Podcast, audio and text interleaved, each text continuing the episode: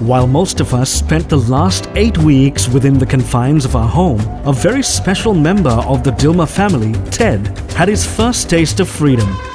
After spending eight years at the Elephant Transit Home, patiently to return to the wilderness of Udawalawe, his true home. Elephants like Ted are not only ecosystem engineers that are crucial to the health and maintenance of Sri Lanka's forests, but they also hold a significant place in the nation's rich history and culture.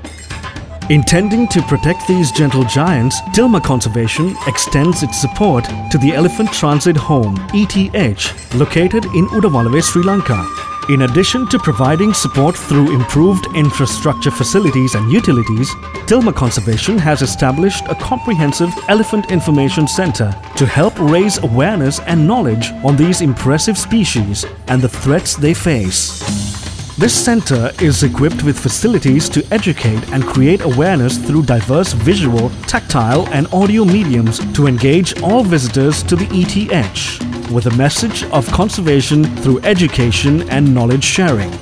Dilmah Conservation is the dedicated environmental and sustainability arm of Dilmah Tea and collaborates on state and national environmental priorities to build an expert and coordinated approach to conserve Sri Lanka's biodiversity.